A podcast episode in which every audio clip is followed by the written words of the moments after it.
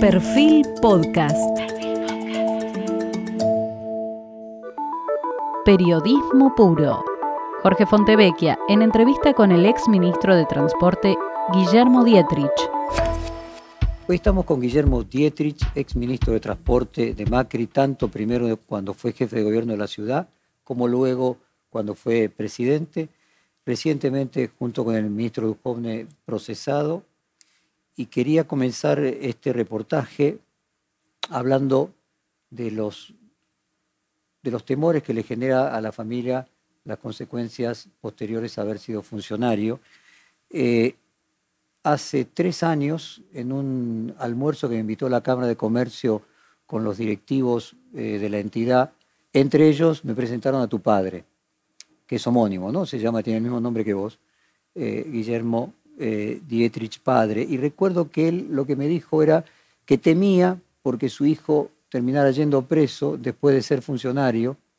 imagino que el análisis que hacía tu padre era que los predecesores, eh, no como ministro, pero como secretario de Transporte, terminaron yendo presos. Él temía un accidente o cualquier otra eh, situación que terminara generándote una causa eh, judicial. O sea, finalmente los temores de tu padre fueron correctos. No fui preso. Hola Jorge, ¿cómo estás? Pero los temores, me refiero al riesgo. Y la verdad que los padres, viste, que siempre se preocupan por los hijos. mi hijo siempre es un tipo muy optimista pero, pero claramente la función pública y esta Argentina donde la política muchas veces se judicializa y se crean causas políticas, seguramente siempre algún temor le generaría. Y yo tenía un área donde tenía aviones, tenía trenes, digamos, un área muy grande con muchas contingencias de cosas que uno no controla directamente. Pero la realidad es que están tranquilos, eh, yo estoy tranquilo.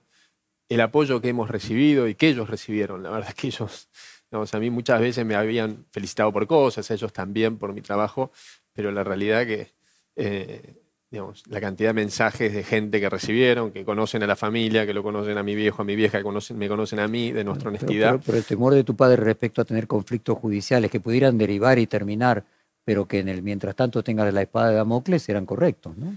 Sí, el temor era correcto. ¿Y hoy qué te dice tu viejo? No, eh, apoya, obviamente. Está tranquilo de que las cosas se hicieron bien y, y, apoya. Yo entendía, entendía en lo que tu viejo me decía en ese almuerzo, la preocupación de pasar a la vida, de la vida privada a la vida pública. Eh, digamos, esa es una discusión familiar que tuviste con, tu, con tus hermanos, con tus padres, con tu señora, si era conveniente o no pasar de, la vida privada, la vida pública? La tuvimos. Mi mujer es hija de político, de un político de Raúl Álvarez Echagüe, un político con una trayectoria que seguramente lo conoces, del peronismo, eh, y se casó con alguien nada que ver con la política. Así que eso fue algo fuerte para ella. Y de hecho yo entré a la política en un rol no tan relevante y después terminé en un rol muy relevante donde la política se mete en tu vida en todos los aspectos. Con la familia yo trabajaba en la empresa familiar y tenía un rol muy relevante, por lo tanto también se habló, hubo distintas miradas. El viejo me apoyó siempre. Después tuvimos algunas miradas distintas. Em, Sí, pero no creo con que te haya apoyado o dejado de apoyar en la decisión que tomaste. No, pero creo que para él fue muy duro que yo me vaya. Yo soy el hijo mayor, eh, me desvinculé totalmente de, las empresas de la familia, las manejaba con mi hermano, quedó mi hermano manejando las empresas, eh, y creo que a él al principio fue apoyo y después le costó bastante eh, el hecho que yo no estuviese. Yo, si bien había desde el 2009 que vos estás en la función pública. Yo entré en agosto del 2009, pero yo había, empecé a trabajar en las empresas de la familia a los 17 años. Eh, y después, si bien en algunos momentos eh, hice otras actividades, siempre relacionado eh, a los temas del mundo del auto, pero siempre estando ahí cerca y, y después del 2002 hasta el 2009, trabajando muy, muy cerca juntos. y,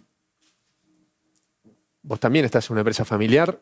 Eh, esta, la empresa la creó mi viejo, la empresa familiar, este tiene muchas características particulares. Entonces, eh, el hecho de que me haya ido eh, generó una, situación emocional seguro muy desafiante para, para mi viejo y después toda la relevancia que tomó mi trabajo y, yo me llamo igual que, la empresa y digamos, hay, un, montón de condimentos en todo este proceso eh, en un país que la política tiene sus particularidades también.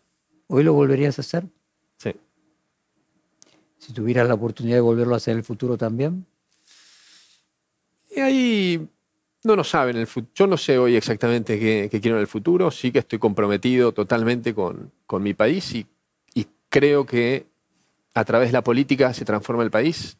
Eh, y lo he visto que se pueden transformar, que hay sueños. Yo vine en auto hoy eh, y hacía mucho no venía para este lado.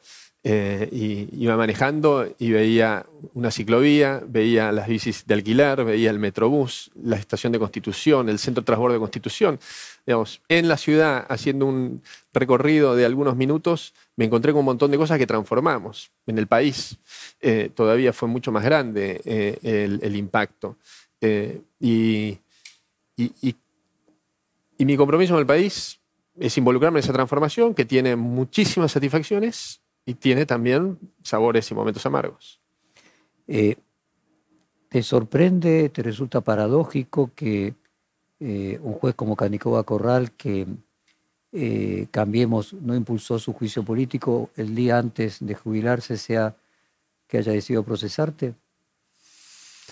No me sorprende, yo te diría que medio que lo descontaba, al ver cómo actuó me sorprende la arbitrariedad que puede tener la justicia sobre una persona eh, y que es algo gravísimo. Eh, la verdad que nunca supe mucho de temas legales, penales, nunca tuve en mi vida un cheque rechazado eh, y ahora me encontré descubriendo un montón de cosas de las, actuaciones, en este caso de este juez, que realmente son muy graves eh, de las acusaciones sin fundamentos, de, no permitir ver pruebas, de los tiempos de, la actuación, de que presentas un montón de información, igual te procesan, eh, pero que creo que explica un poco eh, las características de este juez que, ya no lo es más. ¿Pero te sorprende que los representantes de Cambiemos, en el lugar en el que se podría haberle hecho el juicio político a este juez, no lo hicieron y este juez mantuvo las causas que tenían que ver con funcionarios de Juntos por el Cambio eh, sin mover y cambió el gobierno y el último momento este proceso. Es decir, no te sorprende no lo que hizo el juez, sino lo que hicieron ustedes que eh, creyeron que ese juez les terminaba siendo útil. Mira, em, nos metemos en, detalle los procesos judiciales o de la política judicial que yo no tengo toda la información. Eh, las causas de juicio político estaban y venían de antes, eh, y los representantes de Cambiemos dentro de ese estrado tenían una, postura muy firme al respecto. Eh, yo no tengo ninguna duda que nosotros no tuvimos una situación de convivencia ni con ese juez ni con ningún juez y que se trabajó para hacer institucionalmente todo frente a los desvíos que hubiese, con los tiempos que tienen estos procesos y con el control no total que tiene Cambiemos y que me parece bueno que no lo tenga nadie, ese control no total. Pero no, yo no, no creo que haya habido ni mucho menos una especulación en este caso eh, y creo que Germán Garabano puede explicar con mucho más detalles cuál era nuestra mirada sobre esto. Por ejemplo, en el caso de Yarvide fue una actitud totalmente distinta, ¿no? O sea, como Yarvide había procesado a Macri en su momento, la actitud del gobierno... Sabes que no sé si fue muy distinta, creo que la respuesta a Yarvida fue distinta, pero no sé si la actitud del gobierno fue distinta. Pero como no, como no he participado en eso, eh, prefiero... Bueno, Carrió decía de que hubiera preferido que no se le diera la, no se hubiera aceptado la renuncia a la jubilación, sino que se le hubiera llevado adelante el juicio político. Es decir, podríamos decir que la respuesta de Ollarvide fue egosintónica para eh, Ollarvide. Al contrario, podría haber tenido una situación peor. Eh, sí, si el juicio político se terminaba haciendo y si terminaba avanzando, y ahí nuevamente eh, eh, son esas situaciones en las cuales nos encontrábamos con jueces que actuaban muy arbitrariamente y que no le hace bien que estén en la justicia. ¿Cuál es la mejor forma que no estén? Creo que es parte del desafío que tenemos para adelante como sociedad, de que no tengamos jueces así, porque la realidad que yo estoy convencido que la mayoría de los jueces son personas probas, justas, eh, que hacen las cosas con imparcialidad, pero este tipo de jueces mancha mucho la imagen de la justicia y la imagen, lo que genera la justicia en todos los argentinos. Y, y eso lo que genera finalmente es esa eventual sensación de que son todos iguales, porque como la gente no termina creyendo, en algunos casos con razón y en otros no, eh, por, por, quienes hacen mal las cosas, que en todas las actividades hay gente que las hace mal, pero en la justicia esto es muchísimo más grave, esto termina generando esa sensación de impunidad que es dramática para la moral de una sociedad. Guillermo, ¿te llamó Macri después del procesamiento? Sí, me llamó antes, durante, después, estoy muy en contacto con Mauricio. ¿Fue él el que promovió en el PRO que se arme una reunión virtual de respaldo a, los exfuncionarios con problemas judiciales? No, fue Juan Curuchet y Héctor Huisi, dos personas eh, que tengo una buena relación, con Juan más que con Héctor, pero lo, lo promovieron ellos por las suyas y, la verdad que fue, fue, fue, te diría, muy emocionante que los presidentes de los tres partidos eh, la coalición cívica, el radicalismo y el PRO hayan manifestado que saben de la honorabilidad con la que trabajamos, de nuestras intenciones, y un montón de dirigentes políticos y miles de personas que se sumaron, como hubo millones de, apoyos en las redes sociales, en, mensajes que recibí. Y eso, la realidad que superó cualquier expectativa que tenía yo, porque aparte fue de todo el país, eh, y de, cada, de gente que me decía, mira, yo te vi en esa ruta que nos cambió la vida, en ese aeropuerto que nos permitió volar, eh, y eso me dio y me da muchísima fuerza para seguir peleando, eh, que es lo que hay que hacer en estas circunstancias, explicar cómo lo he hecho y todas las veces que sea necesario, con todos los detalles. Nos puedo estar cinco horas explicando cada uno de los temas del procesamiento y todas las falacias y cómo construyeron, ¿no? Porque hay que entender, Jorge, acá que diputados kirchneristas, entre los cuales están Leopoldo Moró y Tailade. Tailade hizo eh, decenas de denuncias penales que se van cayendo todas. Dos testigos que son exfuncionarios de esta vialidad que tenía de mínima serias irregularidades. Uno que está procesado por enriquecimiento ilícito. Y un juez que construye un cuento de ficción tomando hechos. Y un juez que compre ese cuento sin ninguna prueba, absolutamente nada. Eh, y, frente, digamos, y, esa es la construcción de, Tenemos un tramo específico del, de, déjame ir avanzando, avanzando en el orden del cuestionario. En ese sentido, y cuando vos ves esas eh, eh, arbitrariedades de algunas, algunos componentes de la justicia, ¿crees que lo mismo le puede llegar a pasar a Macri y que lo mismo pueden enfrentar eh, jefe de gabinete, vicepresidente, presidente, no solamente los ministros? Yo creo que hay una intencionalidad de algún sector del kirchnerismo, ni por casualidad de todo el oficialismo actual, sino de algún sector del kirchnerismo, en, instalar de que somos todos iguales. Eh, y la forma de eso es hacer causas espejo, eh, y por eso está la causa de vialidad y construyen esta causa. ¿Y por qué la intención es esa? porque los bolsos son inocultables, los millones de dólares son inocultables, los aviones, los barcos, los campos, las chacras, funcionarios que estuvieron algunos años en el gobierno y se hicieron multimillonarios. Y eso en cambio no existe. No existen los secretarios privados multimillonarios. No existen los funcionarios con barcos o con aviones o tirando bolsos con millones de dólares. Y la única forma que ellos tienen de ocultar de cierta forma es igualándonos, diciendo en última instancia todos los políticos y todos los funcionarios son todos corruptos, por lo tanto, eso es lo que termina generando en la sociedad, bueno, acostumbrémonos a que los políticos van a robar y en última instancia son todos iguales. Esa es la intencionalidad que hay detrás de eso, y atrás de eso, lógicamente... Eh, Siguiendo con esa lógica, entonces el espejo Macri tendría que ser el objetivo, como fue Cristina. Desde esa lógica, no tengo duda que hay algunos que le gustaría verlo a, Mauricio preso y creo que en muchas de las causas que se van creando tienen ese objetivo. ¿Y crees que entonces, siguiendo con esa línea, lo lógico sería de que Macri fuera candidato el año próximo para poder tener fueros.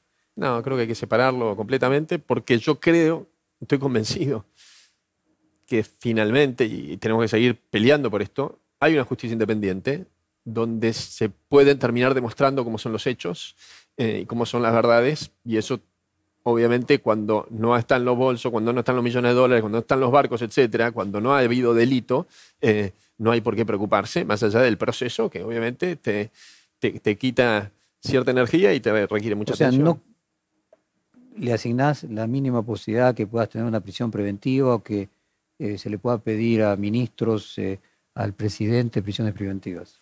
No, no, no es que no le asigno, digo que no, no siento que el camino sea una candidatura para tener fueros. Lo que, lo que digo, puede pasar, eventualmente podría llegar a pasar. Eh, ¿Vos no vas a ser candidato el año próximo legislador? No sé qué voy a hacer el año que viene.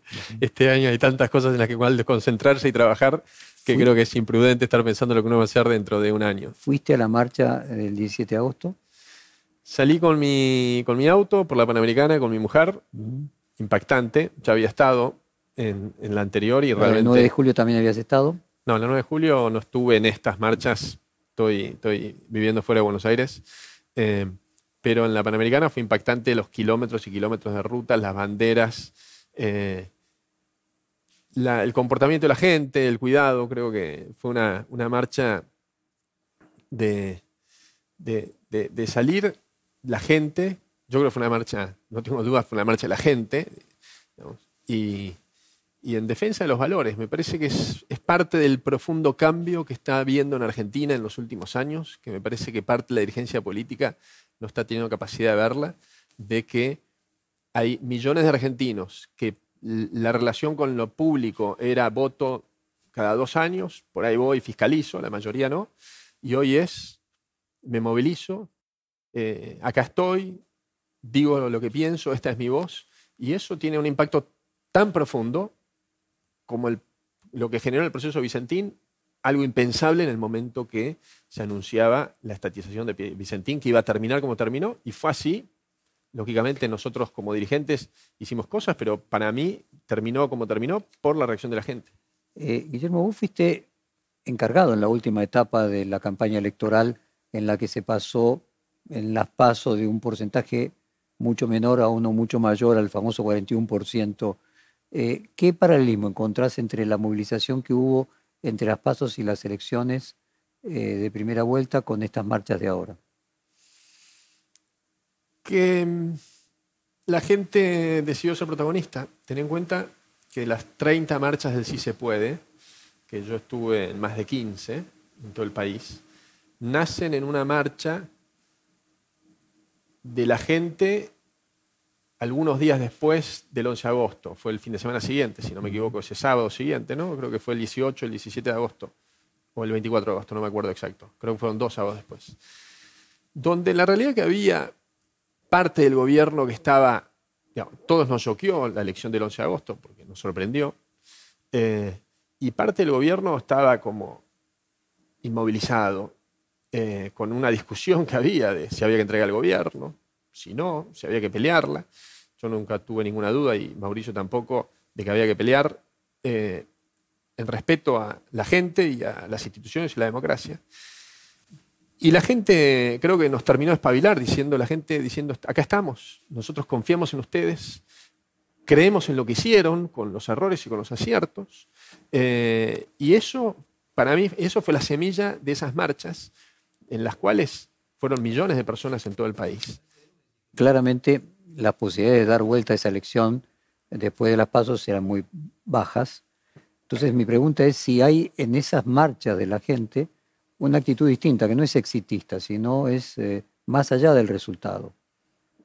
Sin ninguna duda, porque la mayoría pensaba que esa elección no se podía dar vuelta, más allá que yo creo que la gente en el fondo pensaba que había una probabilidad y creo que si la elección hubiese sido algunas semanas después, como venía esto, eh, eh, quizás el resultado hubiese sido otro, nunca lo sabremos.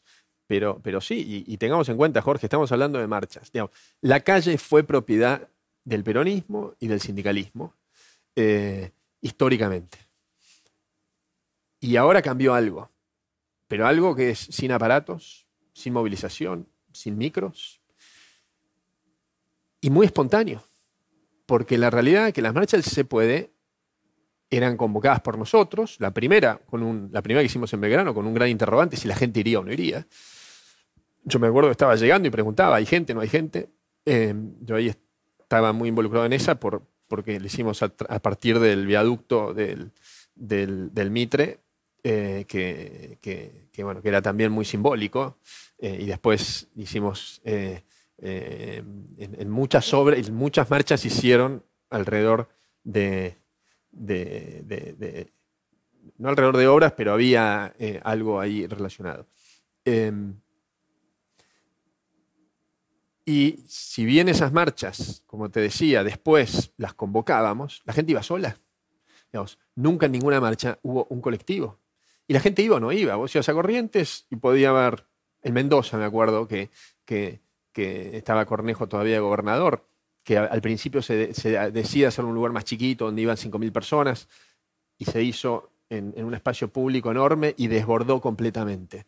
Eh, y esa es la gente y ese es el valor que yo creo que tiene Cambiemos Hoy o Juntos por el Cambio, que nosotros representamos esos sueños de la gente que vos lo describiste bien, de que no es una cuestión triunfalista, sino es una cuestión de pelear por valores, pelear por un futuro en Argentina distintas, y en, ese sí se puede, es sí podemos ser mejores. Y esto requiere un esfuerzo. A ver, vos mencionaste que eh, la calle era del peronismo y del sindicalismo, y en realidad lo que podríamos decir es de que para que la calle se pudiese manifestar de manera masiva era necesario una organización que en el pasado solamente tenían determinado tipo de organizaciones, como los sindicatos, por ejemplo. Y que lo que hay hoy, y como los sindicatos eran en su mayoría peronistas, por lo tanto, eh, era, la calle era no del peronismo, sino de quien podía organizarla. Hoy la necesidad de organizar eh, a partir de las redes sociales se ha convertido en algo que está a disposición de cualquiera. ¿Ese sería el cambio? Yo creo que el cambio es eh, que cambió la persona. Hoy la persona está más empoderada. hoy una persona puede hablar con vos por redes sociales. Antes, hace 15 años, tenía que llamar a tu secretaria, mandar una carta. ¿Vos crees que las redes sociales lo que permitieron es un nivel de comunicación que eliminó la mediación y es la que permite que antes solamente los sindicatos o organizaciones muy específicas tuvieran la capacidad de organizar una convocatoria y comunicarla? Eh, por eso, hay, dos planos. Para mí el plano más profundo es que desaparece la intermediación en un montón de actividades de nuestra vida, desde el, mercado libre para ciertas cosas eh, y también en la relación de la política con el ciudadano. Eso empodera al ciudadano, a la persona. Hay un libro que sos tremendamente lector, no sé si lo has leído, que se llama New Power, que, habla de todo este proceso, eh, y en el cual una persona tiene muchísimo más impacto que lo que podía tener antes. Donde antes era el líder con la masa, hoy es la gente que su voz se alza y produce transformaciones sumamente profundas.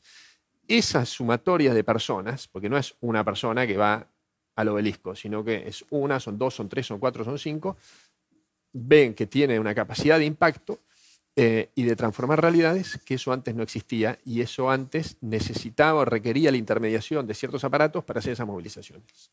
Ernesto Sanz dijo la semana pasada, eh, hoy la oposición ya no es el 41%, se está arrimando al 50%. Eh, ¿Coincidís con ese optimismo de Ernesto Sanz? yo creo que estos valores por los que está peleando la sociedad y nosotros son mucho más que el 41%.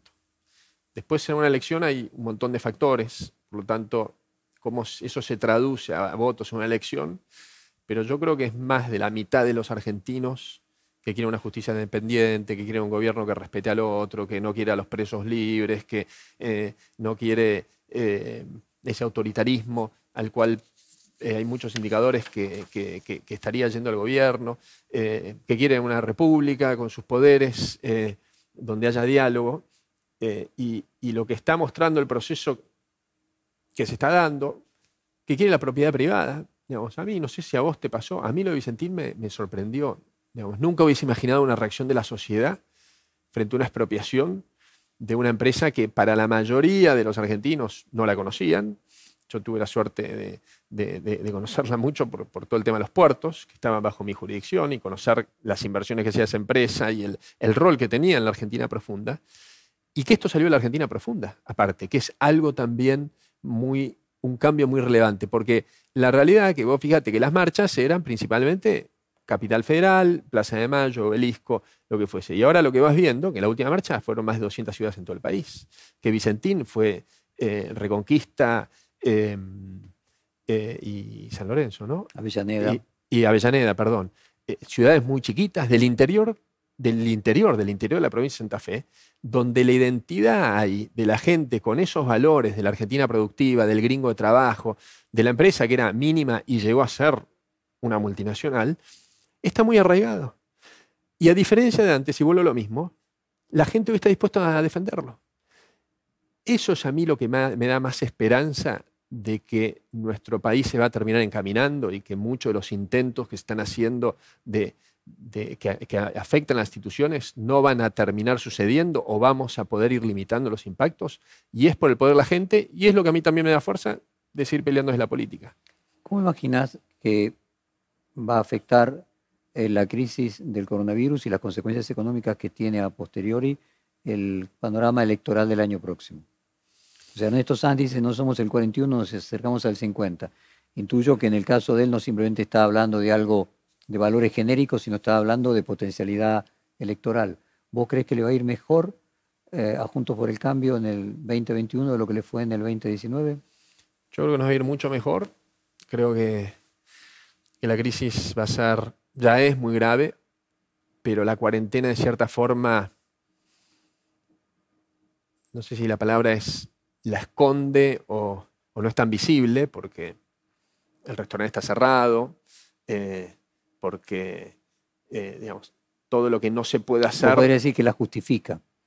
Eh, entonces, digamos, hay, hay una gravedad en la caída de consumo, actividad económica, que no se ve con tanta claridad y que por ahí no se va a ver exactamente cuando se abra la cuarentena, porque va a haber mucha gente que va a salir a consumir por, la necesidad de, hacer cosas que tiene postergadas, pero después, con esta caída brutal en el ingreso de los ciudadanos, quizás la más grande de nuestra historia, en, en un periodo muy corto de tiempo, se va a hacer muy evidente y lamentablemente muy dramática. Porque hay un tema, Jorge, a diferencia de otras crisis, esta, yo escuchaba que decían el otro día que estamos recuperándonos porque el indicador industrial está a los valores de marzo. El problema, el que, Culfa, sí. el problema de esta crisis es un error ver los promedios, porque vos tenés muchas actividades donde bajaron a cero. el sector aéreo está en cero. Digamos, el que produce comida para los aviones, el que eh, da servicio a los aviones, los que trabajan en los aviones, etcétera, etcétera los remises que transportan pasajeros, los charters, eh, todos ellos, su nivel de ingreso es cero. Algunos subsisten porque son empleados de una empresa que siguen pagando la plata, en general con descuentos. Hay otros que sus niveles de ingresos, el remisero independiente que trabajaba en el aeropuerto de Jujuy, su ingreso es cero. Por ahí tiene, seguramente tiene los 10 mil pesos de ingreso del Estado, pero su ingreso era mucho más que ese. Y tiene una prenda con el auto que está pagando. Eh, el hotel, los restaurantes, el guía turístico, digamos, hay infinidad de actividades que su nivel de actividad cero. Y cuando volvamos, lamentablemente, no va a ser 100. ¿Por qué? Porque vamos a volver lentos, porque va a haber menos capacidad de, consumo de la gente, porque va a haber temores, porque va a haber restricciones. Por lo tanto, eh, para mí lo, lo, muy grave de esta crisis es el tremendo impacto que tienen sectores que van a estar impactados fuertemente durante mucho tiempo y muchos de ellos, si bien todo el mundo de la gastronomía y todo eso en Capital Federal es muy fuerte, pero hay muchos sectores que yo tuve la suerte de conocer en estos años de mi transporte recorriendo todo el país. El Chaltén vive el turismo. Y en el Chaltén, no tengo la estadística, pero 50% por lo menos y seguramente más eran turistas extranjeros. Y se desarrolló en los últimos años con hoteles, con restaurantes, con guías turísticos, con charters, con remises, con un montón de con negocios que vendían cosas, a partir de eso. Y eso va a caer 70%, 80% saliendo de la pandemia. Eso le pasa a toda parte del mundo, ¿no? No solamente a la Argentina. Es cierto, es cierto, pero la realidad es que en No, me refería en el caso del turismo, por ejemplo. Pero primero, esto es un problema en general. Segundo, la capacidad que tienen los estados de, acompañar a esos sectores es 10.000 veces más fuerte de la que tiene acá. acá en general, para el sector aéreo no hubo ningún apoyo, cero. En el mundo ha habido billones de dólares de apoyos a las compañías aéreas en Estados Unidos, en Brasil, en, Chile, en Alemania, etc. Eh, los apoyos a, los sectores de hotelería, de restaurantes y todas esas actividades, en general, estados con mayor capacidad de reacción eh, han apoyado y ayudado eh, mucho más a estos sectores. Y por último, hoy en el sector aéreo nosotros estamos en cero.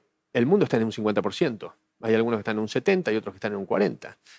el mundo se ha ido abriendo hoy en, España, la gente está yendo de vacaciones de un lugar a otro y se mueve durante España y está yendo a un hotel. Acá eh, es cero. Por lo tanto, la extensión también hace que para estos sectores, que son los que más sufren, el impacto sea mayor aún todavía. ¿Y vos imaginas que eso va a tener un correlato electoral el año próximo? Y bueno, acá la cuestión es, digamos que, digamos, a mí no me gusta ponerme en el lugar de analista, porque yo soy un gestor de la política trabajando en, tratar de hacer cosas, hacer transformaciones. Pero hay una mirada muy amplia que la economía impacta en las elecciones eh, y también las expectativas de la gente. Y había muchas expectativas que transformó, que, transmitió este, este, gobierno respecto eh, al desarrollo económico, las posibilidades de la gente, que, que lo sigue planteando para adelante, que yo creo que no se van a dar. Y no tengo duda que eso, cruzado con todas estas cuestiones de índole más institucional, de valores, para simplificarlas, va a tener un enorme impacto electoral. Por eso hay un desafío enorme nuestro, que es tener capacidad de escucha a la gente, y en esa escucha es fundamental que esta, situación inédita en Argentina, que haya una oposición fuerte, esta situación inédita de que haya un gobierno no peronista que termine, que se vaya no por la puerta del sótano, sino con este 41% y con una diferencia de 7 puntos contra un peronismo prácticamente unido en su totalidad, eh, esa representación se hace fuerte y no traicionamos a la gente si nos mantenemos unidos. Y ese es nuestro gran desafío. ¿Y quién es el líder o quién cree vos que debería ser el líder? Porque más allá de que se mantengan unidos es necesario luego un candidato que encarne eh, esa representatividad. Eh, ¿Y cuál es tu propia posición dentro de las internas de Juntos por el Cambio entre los, si vos querés, moderados y más duros? Yo creo que te hago una consideración antes. En primer lugar, la valoración de Mauricio Macri político, que yo no tengo duda que es el político más importante, más importante, los más importantes de Argentina en las últimas décadas. Una persona que creó un partido de la nada, que para algunos hasta causaba gracia que Macri se meta en la política, que nunca en la vida iba a poder ganar nada, que ganó la ciudad, que perdió y siguió en el 2003, eh, que ganó la ciudad en el 2007, que en la ciudad muchos pensaban que no iba a pasar nada, que gobernó la ciudad ocho años con una transformación inédita. Creo que la ciudad de Buenos Aires en el 2015 no tenía absolutamente nada que ver con la ciudad de Buenos Aires 2007, donde la discusión eran los baches de las calles. Eh, que en ese proceso de la ciudad muchos decían que esto iba a ser un partido vecinal, eh, teniendo en cuenta también que las terceras fuerzas en Argentina nunca habían tenido una relevancia. Se construyó una coalición por méritos de Mauricio y de otros, radicales, la coalición, Lilita, etc. Esa coalición ganó una elección en la cual se decía que era imposible ganar sin pata peronista. Acordate que Chacho eh, eh, de la Rúa va con, Chacho Álvarez a, esa elección. y con múltiples críticas de, de, que no entendíamos cómo se ganaba una elección, etcétera. Se gobernó cuatro años con una gran transformación y marcando una dirección a Argentina, que eso requiere mucho valor de, cambiar el rumbo del país, y terminamos el gobierno. Mauricio Macri lideró todo ese proceso y en el cual también, creo que es un valor de Mauricio, que en ese proceso se generó un montón de liderazgos muy valiosos dentro del PRO, Horacio, eh, María Eugenia y un montón de otros dirigentes, eh, y dentro de nuestro espacio Juntos por el Cambio, Hoy también hay un montón de otros dirigentes muy valiosos que genuinamente van a querer ser candidatos en el 2023. Y creo que es un valor para nosotros, no un problema, que tengamos a un Cornejo, que tengamos a un Sainz, que tengamos a una Lilita, que tengamos a un montón de dirigentes jóvenes de la coalición, Maxi Ferraro, El otro día hablaba con Fernando Sánchez, un dirigente muy valioso de la coalición. Todos nuestros dirigentes. O sea, ¿vos crees que el líder es Macri? Yo creo que hoy me parece un error hablar de liderazgo, porque estamos en un proceso nuevo. Eh, pero va a tener que ver un candidato a presidente. Pero ese, falta mucho para eso. Digamos, si falta mucho para la elección del 2021. Eh, pero vos mismo contás que Macri fue armando todo ese proceso, se fue presentando, conquistando una especie de cursus honorum. Por lo tanto, valdría lo mismo para quien pueda ser el candidato en el 2023, ¿no? Claramente. ¿Pero vos crees que Macri tiene aspiraciones de ser candidato en el 2023? La verdad que no lo sé. Me parece que hoy es prematura la pregunta. Y lo que estoy seguro que sí, Mauricio, quiere que lleguemos con muchas alternativas, le gustaría que lleguemos como espacio con muchas alternativas eh, para que seamos la oferta electoral más competitiva. Eh, y creo yo que lo importante para Argentina, para la gente que confía en nosotros, es que ganemos la elección del 2023, no quién gana la elección del 2023. Digamos, eso me parece que, sería un gran error. Y creo yo que nosotros hemos tenido capacidad para dos temas. Uno de trabajar bastante en equipo y resolver los disensos. Interna Gaby, Michete y Horacio. Parecía que nos íbamos a matar entre nosotros y que era una locura que existe esa interna. Existió, fue razonable. Ganó Horacio, Gaby ocupó un lugar en la ciudad, en la nación, la gente que estaba con Gaby, algunos integraron el gobierno de Horacio, otros en Nación, etc. Y después un espacio, Jorge, donde existe la disidencia, que para mí está muy relacionado con esto que hablábamos antes del nuevo poder. Yo dije el nombre New Power del libro y no lo traduje, que es nuevo poder. Eh, que es, vamos a sociedades más horizontales. Acá hay una foto de, Steve Jobs eh, atrás tuyo. Eh, estas organizaciones son organizaciones cada vez más horizontales, donde cada vez más la persona tiene más valor, su opinión vale más, hay estructuras mucho más eh, planas.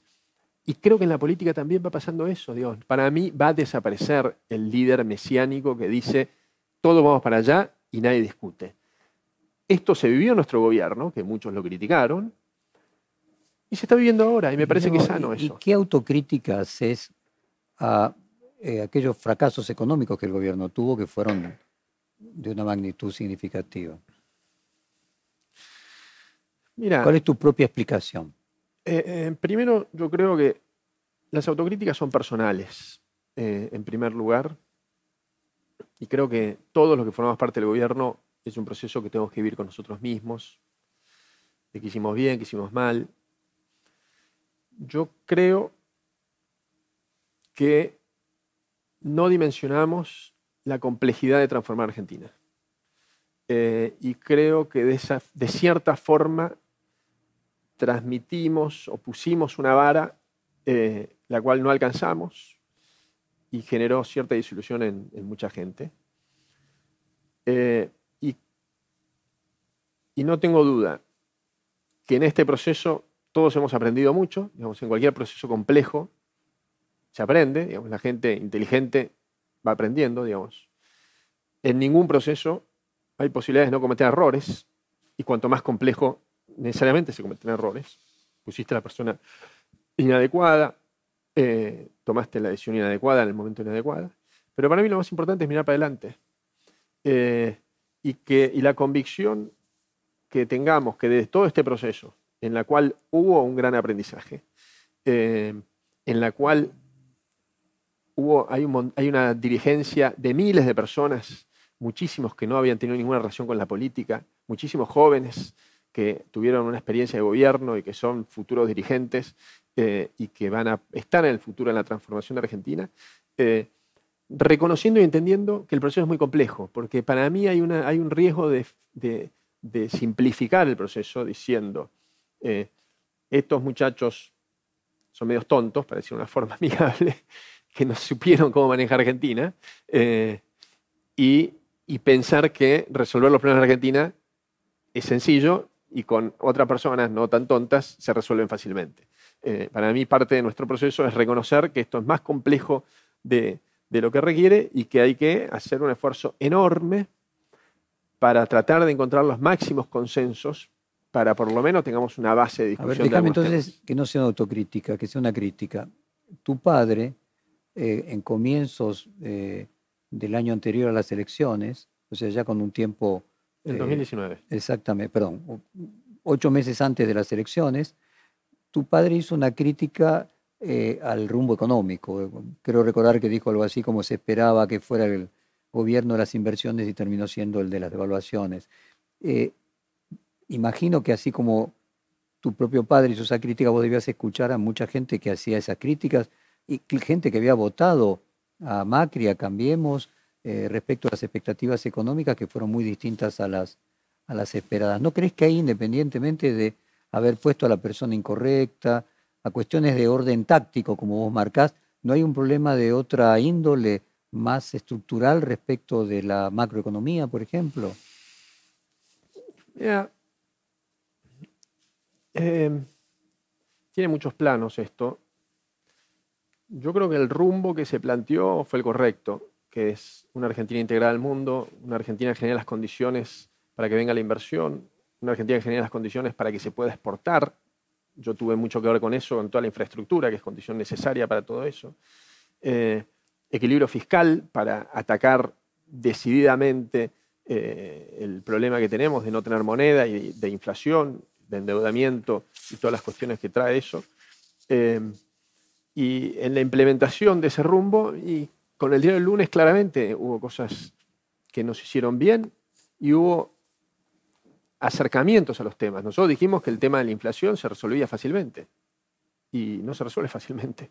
Eh, y eso no hay duda que generó eh, una expectativa a muchísima gente y una desilusión. Eh, ahora sabemos que es más difícil resolverlo porque cuando ves todo el componente que tenés de atrasos tarifarios, de inflación atrasada, etcétera, etcétera, los temas de tipo de cambio y el impacto que tiene la inflación, eh, las cuestiones terminaron siendo mucho más complejas eh, y no cumplieron las poner de otra manera. ¿No crees que hubo, eh, por ejemplo, también en la política cambiaria, errores conceptuales grandes? Digo, una persona como Lacunza, el último ministro de Economía de Macri, reconoce que haber creído que se podía tener un mercado de cambios libre eh, era un error muy importante y que la Argentina no podía tenerlo. Eh, sí, puede ser, y lo respeto mucho a Hernán, pero eh, nuevamente no estamos hablando del rumbo, digamos. Argentina tiene que ir a un mercado de cambios libres. ¿Fue correcto liberalizarlo 100% el, el, primer día. el primer día? Yo estuve en las discusiones donde había economistas ocho economistas, todos muy reconocidos, y la duda era si salir del cepo el dólar volaba por el aire o no, no si había que salir paulatinamente. Y de hecho la salida del cepo fue muy exitosa, digamos, porque estaba esa discusión interna de si había que salir del cepo de una o había que salir paulatinamente. Y de hecho, salimos del cepo y hasta el 11 de agosto del 2019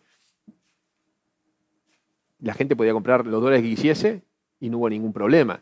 A partir del 11 de agosto gana, eh, digamos, la gente empieza a descontar que va a haber otro gobierno y que eventualmente va a venir con otras ideas y a partir de ahí se, empieza a generar una corrida contra el dólar. Con un aumento de la deuda externa para que la gente pudiera comprar los dólares, nos endeudamos en una cantidad de decenas de miles de dólares. La deuda externa, Jorge, no fue para que la gente pueda comprar los dólares. ¿no? el dinero es fungible, así que vos no puedes decir que sea para una cosa para la otra. Pero la deuda apareció. Sí, pero ¿por qué apareció la deuda? Pero clarifique, entendamos para qué apareció la deuda. La deuda apareció para pagar vencimientos anteriores y para financiar un déficit de 5 puntos que recibimos, que lo llevamos a 0.5 puntos. para eso existió la deuda.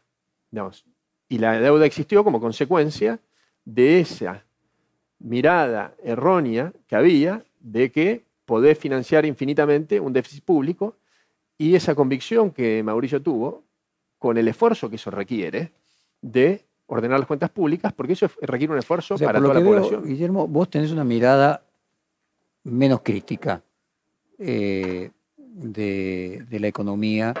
Eh, yo creo que ese 41% que votó eh, a Macri, en el que vos fuiste artífice, obviamente, de todas las marchas finales y la organización final del último tramo de la campaña, lo votó a pesar de la economía.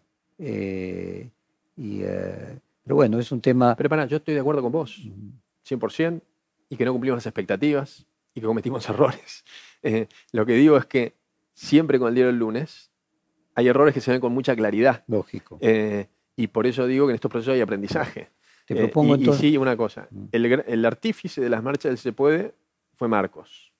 Eh, yo ayudé y yo estuve a cargo de la fiscalización, en la cual realmente se vio también este proceso de, La diferencia entre las PASO y las no, elecciones y de, de de- de- cientos de miles de argentinos movilizados en pos, en este caso, de defender su voto. Fueron No, 200.000 pero que se decía personas. que en las PASO podría haber habido dos, tres puntos perdidos por mala fiscalización. Vimos que había oportunidades de mejora respecto a las PASO Sí. a octubre y, y armamos una organización y funcionó bastante bien en un sistema inexplicable que Argentina siga con este sistema electoral que quisimos cambiar y no pudimos, que es parte de todas las cosas que también, Jorge, en esto que, que- quisimos cambiar y no hubo apoyo de otras fuerzas políticas, como cambiar un sistema electoral que es de hace no sé, 50, 60, 70 años, eh, en lo cual requerís un ejército de cientos de miles de personas que estén cuidando, que estén ahí mirando todo el tiempo los votos, porque si no, eventualmente tus votos pueden desaparecer, cosa que esto, un sistema como este, prácticamente no sucede en ninguna parte del mundo.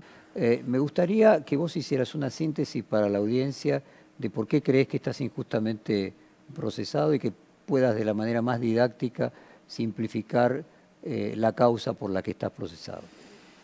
Bueno, pregunta amplia para respuesta corta. Eh, en primer lugar, lo que te decía, acá los denunciantes son diputados kirchneristas, de- denunciantes seriales, como el caso Tailade. Los testigos, dos testigos, son ex miembros de la vialidad de- del gobierno anterior al nuestro. Esa vialidad que tenía de mínimas serias irregularidades y que se denunciaron hechos de corrupción muy graves, como toda la causa de las obras en Santa Cruz. Uno de ellos está procesado por enriquecimiento ilícito, una persona que trabajó desde los 90 en el Estado y vive en un country de los más caros de Argentina, San Jorge, 11 hijos, a los colegios más caros de Argentina, eh, autos de lujo, eh, etcétera, etcétera ¿A cuál de los dos te estás refiriendo? a Gentili. Eh, y un juez que toma esta denuncia, que hay como una unión entre los testigos y los denunciantes, de hecho hay cosas que dicen textuales, uno en la denuncia y otros como testigos, que no corrobora nada, toma todo textual, todo textual de, de decir errores numéricos de evaluaciones de acciones por 50%, errores, digamos, de, de todo tipo, eh, y nos procesa. ¿De qué se trata esta causa, Jorge? Esta causa se trata de obras que se hicieron, que son las autopistas, que la mayoría de las personas que, que nos están viendo que viven en el área metropolitana las usan. En este caso estamos hablando de acceso norte y acceso oeste, que van a, a Luján y a Pilar, Tigre y Campana, que tenían un contrato con unas características, que las empresas hicieron toda la inversión y recuperaban por peaje durante 30 años, creo, 20 y pico de años. Ese contrato se rompe en el 2002. El Se Estado especifica, podríamos decir.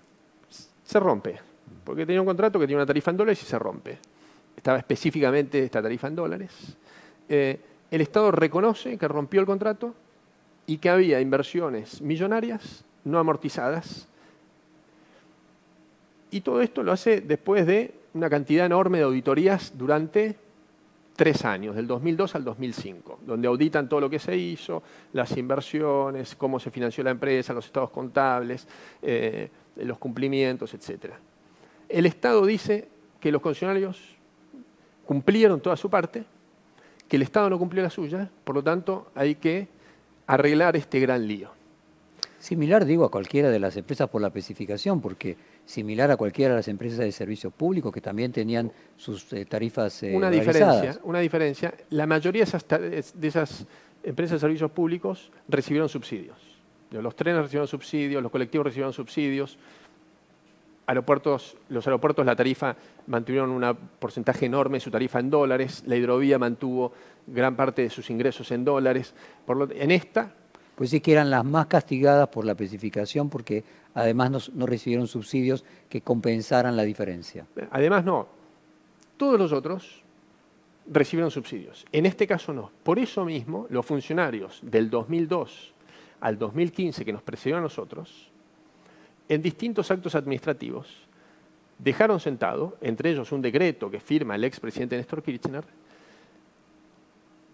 plantean la renegociación del contrato, es decir, el inicio de la renegociación del contrato, y la necesidad de resolver el, equilibrio de la ecuación económica financiera, perdón que te diga esto tan técnico porque es textual de lo que dicen los actos de gobierno, los gobiernos anteriores a los nuestros, en plazos que se comprometen. Es decir, dicen, acá hay una deuda que tiene el Estado por inversiones que se hicieron y no se recuperaron, hay que reequilibrar este contrato, nos comprometemos a reequilibrarlo, el primer decreto dice el 30 de junio del 2006.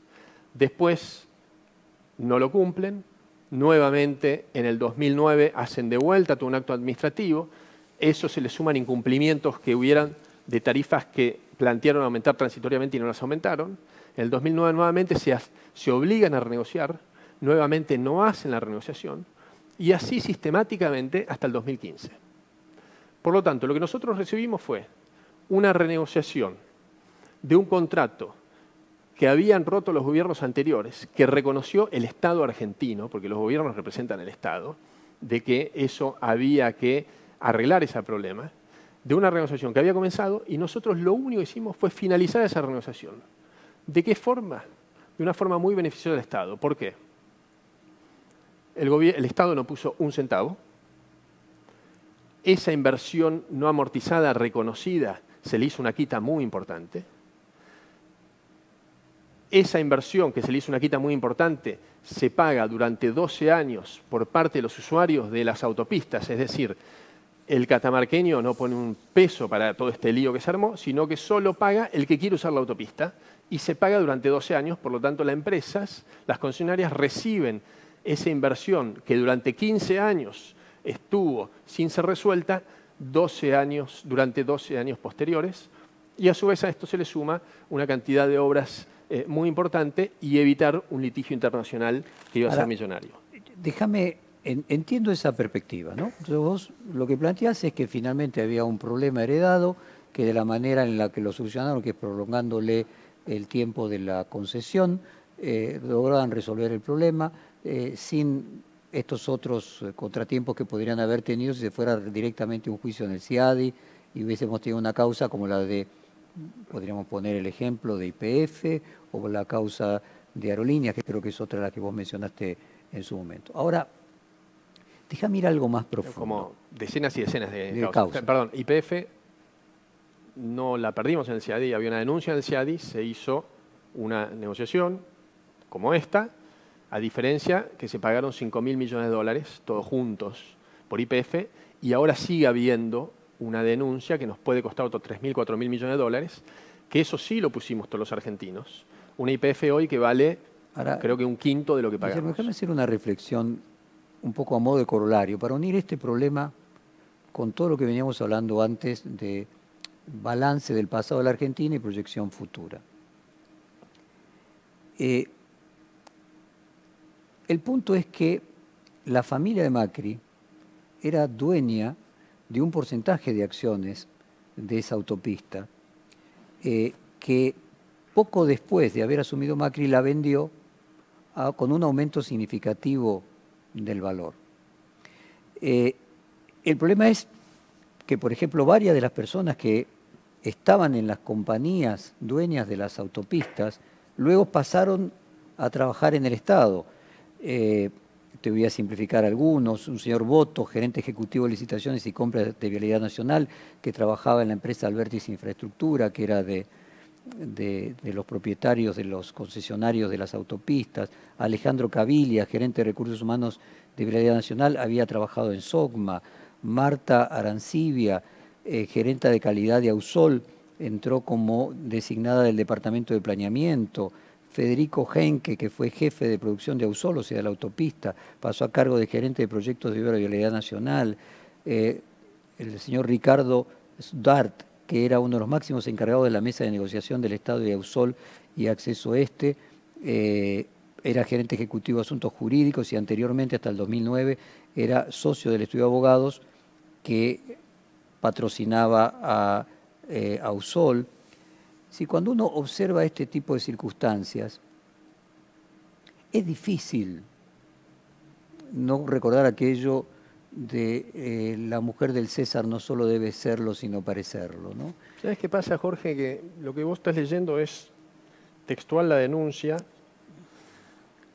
que es falso, en el 80%. Entonces, eh, acá se construye frente algunas verdades parciales una falsedad enorme. De todas esas personas, las únicas dos que trabajaron en las concesionarias o en su accionista son Roger Boto y Marta Arancibia. Marta Arancibia trabajó del 97 al 2001 como una jefa de calidad de obras. Estuvo en vialidad un año y pico y se fue, no tuvo absolutamente nada que ver con esto. Eh, Roger Boto no tuvo nada que ver con esto, trabajaba en otra área. Acá también para entender, las concesiones estaban reguladas por un organismo llamado el que era el organismo que regulaba las concesiones, que todo el proceso de la regulación y toda la negociación lo hizo el. Y después estaba Vialidad, que no tenía nada que ver con esto. De hecho, quien dice todo eso es una abogada de tercera línea de Vialidad, que no tenía nada que ver con el regulador y los abogados, que había toda una estructura de abogados que eran los que manejaban esto. Entonces, había dos personas, una que en los 90 había trabajado en, un, en un trabajo técnico, que estuvo un año y pico en Vialidad, no tuvo nada con la organización, y otra persona que había trabajado para Vertis a nivel regional y manejaba los temas de licitaciones en vialidad que no tenían nada que de esta manera. Vamos a suponer pero, que... Pero, pero, perdón, perdón, porque después dicen, un abogado... De Marvel O'Farrell. Que era socio de Marvel O'Farrell. No era socio. Estuvo en el 2009 y trabajaba en el área de telecomunicaciones en un estudio de abogado que tendría 300 abogados. Que después se fue a trabajar y trabajó en el gobierno nacional, del gobierno kirchnerista, de Cristina, de, Néstor y de Cristina, porque entró en el 2009, trabajaba en Nación Servicios y después fue gerente de compras del Banco Central en el Gobierno Nacional antes que nosotros asumamos y vino a trabajar en la parte legal de vialidad. No tiene absolutamente nada que ver una cosa con la otra. Y hay un punto ahí también que no es menor. La realidad, que nosotros agarramos una vialidad que tenía síntomas de corrupción escandalosos, que el funcionamiento era una catástrofe y lo veíamos en nuestras rutas, en lo que tardaban las obras, en el costo de las obras, donde nada era público. Armamos un equipo, armé un equipo con los mejores profesionales del sector. Algunos de esos profesionales, lógicamente, los profesionales trabajan en empresas.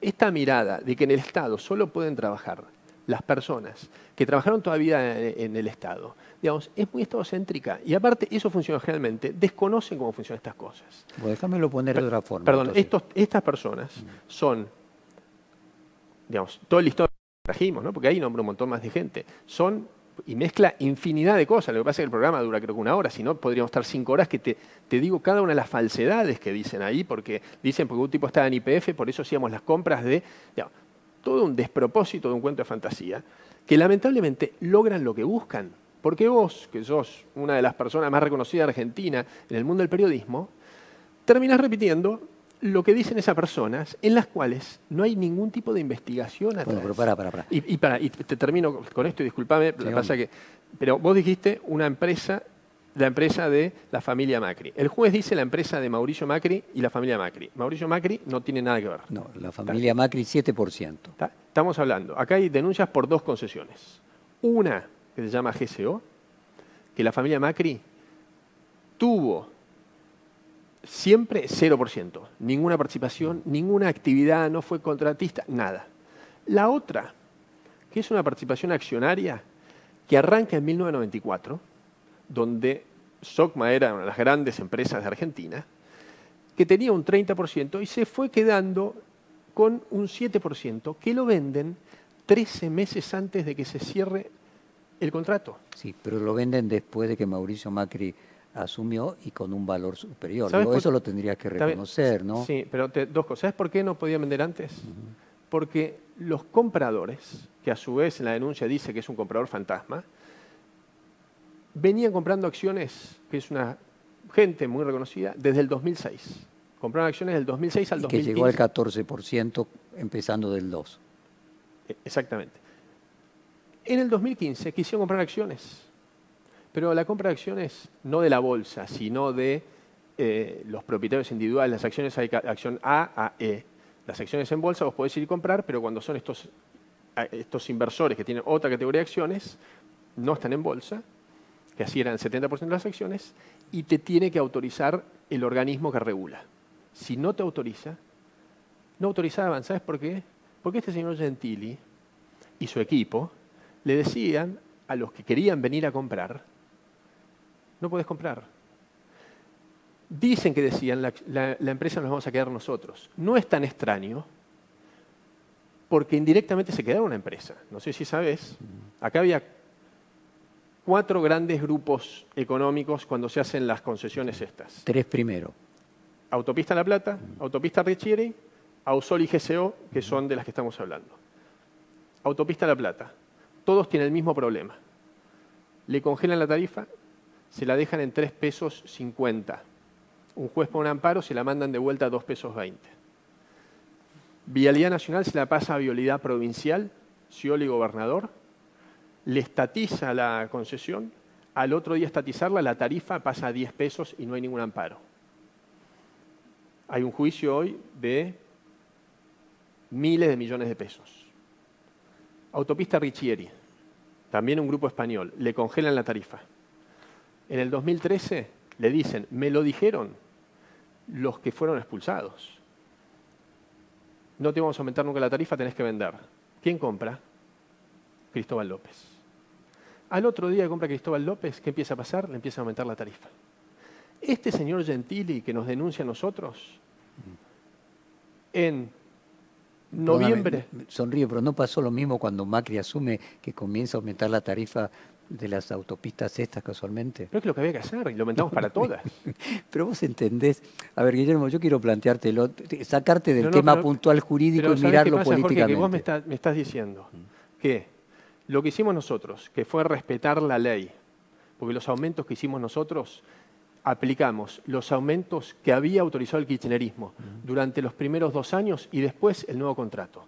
En el periodo este que decís que, que decís no, en el periodo este que se vendieron las, las acciones, lo que hicimos es aplicar los aumentos que había autorizado el kirchnerismo, ni más ni menos. Ahora Pero me estás comparando eso con el hecho de que una empresa que había invertido 550 millones de dólares, extranjera, que le vende por 7 millones de dólares a Cristóbal López, que tenía congelada la tarifa prácticamente del 2001 al 2013, que del 2013 al 2015 crece exponencialmente y que este señor que nos anuncia a nosotros, en el 2015, ¿sabes qué hace?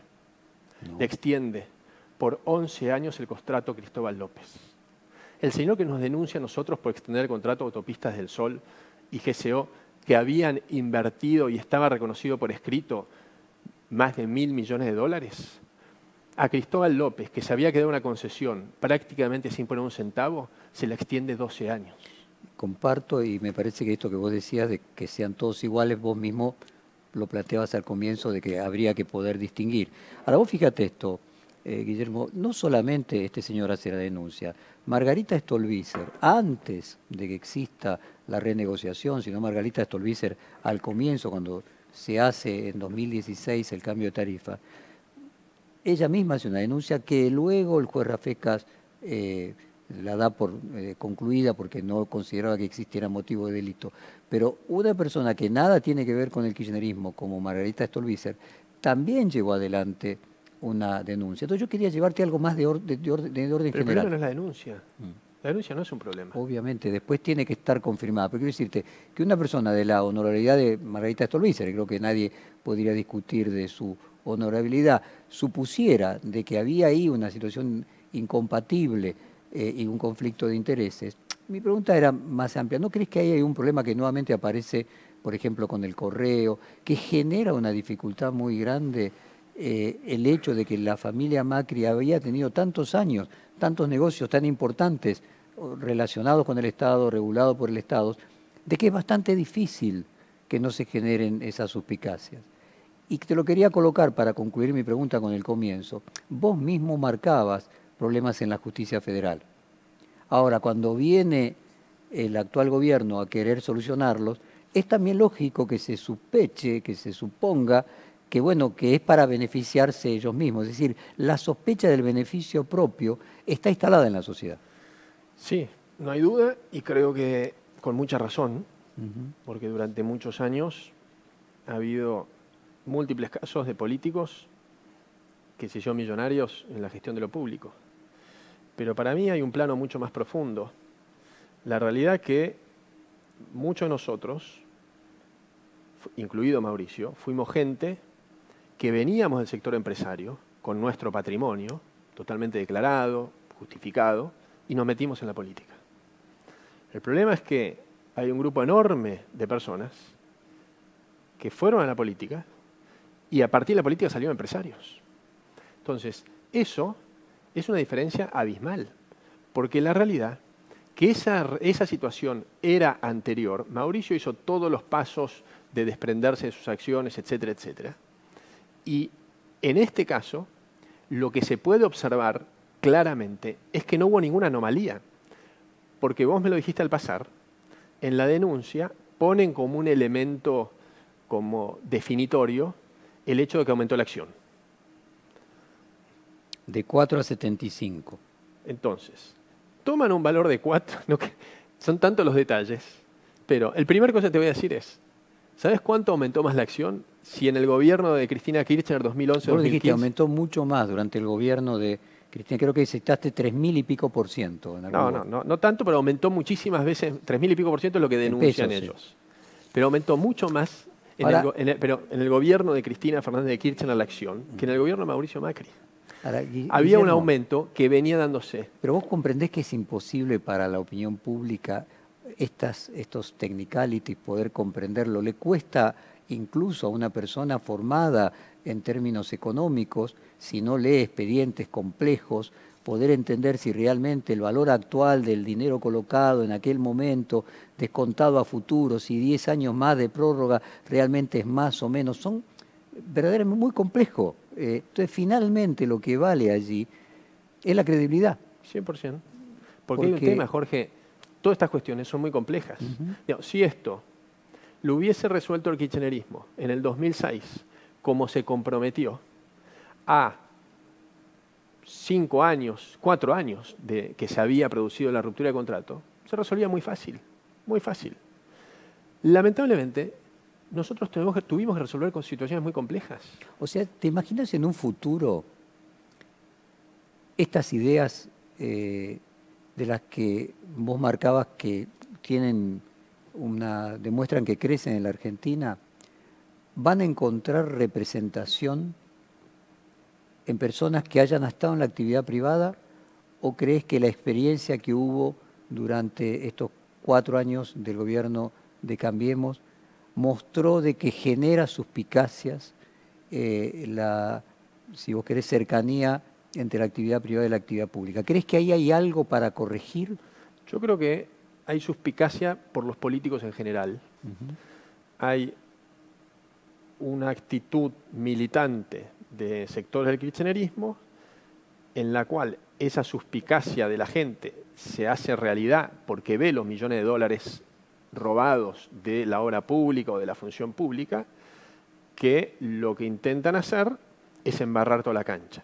Y como bien decís, como los procesos estos, muchos tienen muchísima complejidad, no es difícil embarrarla, porque te empiezan a juntar cositas, te construyen un cuento, encima tenés un juez que no investiga nada, digamos, es el combo perfecto, y para yo explicarte todo esto a vos, en lujo de detalles, porque seguramente te quedan 20 preguntas más, tengo que estar cinco horas explicándote punto por punto de que la acción no valía cuatro, que toman un, valor de un tres años antes que no tiene nada que ver, que el valor que dicen que vendieron la acción es falso, vendieron menos, que la acción venía creciendo, bla, bla, bla, bla, bla, bla. Yo creo que no es ni mejor ni peor. ¿Y entonces cómo, cómo perdón, no es ni mejor ni peor quien viene de la actividad privada o quien viene de una carrera política. Lo que sí, creo yo, que la vara a la integridad y la honestidad de las personas cada vez está más alta y es lo que está pasando. Y lo que uno tiene que hacer es irse a la función pública y poder decirte, yo agarré vialidad donde todas las licitaciones eran oscuras. Nosotros hicimos casi 20 mil millones de dólares de obras, directa o indirectamente. Todas nuestras obras que hicimos nosotros estaban en Internet, donde vos podías bajarte el pliego, donde el pliego era gratuito. Antes el pliego tenías que ir a una oficina de vialidad, te anotabas en un registro y tenías que pagar, a veces, fortunas. Eso descalificaba gente. Donde licitaban las empresas y en Internet, a los ojos de todos, veías todas las empresas que licitaban. Antes licitaban tres, pasaron a licitar en algunas licitaciones sesenta y pico. La gente, vos, los muchachos, son todos hombres los que están acá, que trabajan acá, las personas que nos están mirando en la tele o que nos están leyendo en la entrevista, podían entrar en Internet y ver cuánto ofertó cada empresa, quién ganó, qué contrato se firmó. De esa forma logramos que bajar 50% los costos de la obra, que licitaciones que solo participaban tres, participasen 10, 15, 20, 30 que Lázaro Báez, que se llevó solo en Santa Cruz 51 licitaciones, 51 licitaciones, en nuestros cuatro años de gestión en vialidad, ninguna empresa se llevó más de 5 o 6 licitaciones a los ojos de todo el mundo. Nos enteramos a las 51 de Lázaro Báez cuando llegamos nosotros y empezamos a encontrar todas esas cajas que estaban en el quinto subsuelo, que fue una estafa al Estado. Entonces, lo que uno puede hablar es por los hechos. Lo que nosotros hicimos fue transparentar todo lo que hicimos. Mismo en este caso, hicimos audiencias públicas que los denunciantes podrían haber ido, que los testigos podrían haber ido, y mostramos todo lo que estamos haciendo. Quiénes sean los, accionistas, la extensión del contrato, las tarifas, cómo era el sistema de actualización de tarifas, las obras que se iban a hacer, etcétera, etcétera. Hubo intervenciones que se corrigieron, menores, ninguna denuncia. Pero vuelvo a esto, lo que la sociedad crecientemente va a exigir es Transparencia. funcionarios honestos. Y la realidad que por suerte la tecnología ayuda, las redes sociales ayudan, eh, lo que hicimos nosotros ayudan, porque si el, próximo ministro, todo esto que hicimos, que estaba todo transparente, lo rompe, eso genera sospecha, y eso es lo que a mí me permite salir a la calle, mirar a los ojos, ver a mis hijos, estar totalmente tranquilo de lo que hicimos. Coincido, eh, Guillermo, simplemente una reflexión, me parece que en el futuro eh, quien tenga los destinos del país como su responsabilidad probablemente no tendría que tener conflicto de intereses importantes. Eh, Eso invalida que cualquier persona que haya tenido una actividad empresaria previa sea político. Y me parece que cuando uno mira las demostraciones de lo que sucede en el mundo, me parece que hay una enseñanza de algún orden, eh, de la misma forma que creo que una reforma de la justicia presentada por este gobierno es razonable que genere sospechas. Eh, McLuhan decía que el medio es el mensaje. O sea, no simplemente el mensaje. Cuando el gobierno dice, pero lean la, eh, reforma, lean, no, prejuzguen, es imposible, es no comprender al ser humano, eh, no comprender que pensamos por asociación y que las emociones juegan un papel en la razón, no tener en cuenta ese factor político. Pero reconozco que es un tema opinable y que lo único que importa finalmente va a ser los datos objetivos como vos marcabas. Y te, propongo, te propongo lo siguiente, eh, volver a hacer este reportaje, ya que no tenemos cinco horas, eh, no sé, de aquí a, supongo que pasará a tribunal oral, de aquí a un año y medio, y profundizamos los detalles y al mismo tiempo vemos cuál es eh, el avance electoral de las elecciones de medio término y seguimos con nuestro diálogo de siempre. ¿Te parece? Perfecto, te agradezco las preguntas porque me permiten aclarar cosas que entiendo que son muy técnicas, yo a su vez soy economista, en una causa estás en un mundo de abogados, que, los números en general desconocen eh, en, su profundidad, pero sí te digo que hay muchísimos líderes en el mundo. El otro día estuve en un Zoom con el presidente o el primer ministro de Grecia, una persona que tuvo toda su vida en la actividad privada y contaba cómo sus experiencias de gestión en lo privado le está aplicando a lo público Grecia dio un cambio enorme en estos últimos años con este liderazgo. Yo creo que vamos a un mundo cada vez más dinámico, que creo que es sano y es bueno que haya esa calecita de que hay gente del sector privado, se mete en lo público y después vuelve al sector privado, y no que haya gente que toda su vida, durante 40 años, viva en el sector privado, público. Creo que hay gente que por vocación lo va a hacer, pero que absolutamente todos los políticos sean personas que nunca hayan tenido un contacto con, con, con el sector privado, me parece que termina limitando la, la, capacidad de funcionarios y de gestores de la política. me estaba refiriendo a quien, al presidente, me estaba refiriendo. Sí, pero el presidente, pero también puede ser los ministros, digamos, ¿dónde? Y en última instancia estás como eh, en un país donde cada vez queremos más diversidad y queremos que haya oportunidades para todos, eh, por una vara, decir, bueno, todos estos, si, el, si te decidís encarar en el sector privado, no piensas en ser presidente porque no vas a poder serlo, porque como la gente tiene suspicacia, con razón, va a pensar de que vos te estás eh, enriqueciendo para vos mismo. Para mí es paradójico, porque la realidad es que vemos cómo hay cantidad enorme de funcionarios que no tenían un centavo, predecesores míos, Jaime, y se fueron millonarios. Por eso, la mujer del César no solo tiene que serlo, sino parecerlo. Pero reconozco que es absolutamente subjetivo y te propongo seguirlo en otro reportaje. En un año y medio nos encontramos acá. Muchas gracias. Gracias a vos.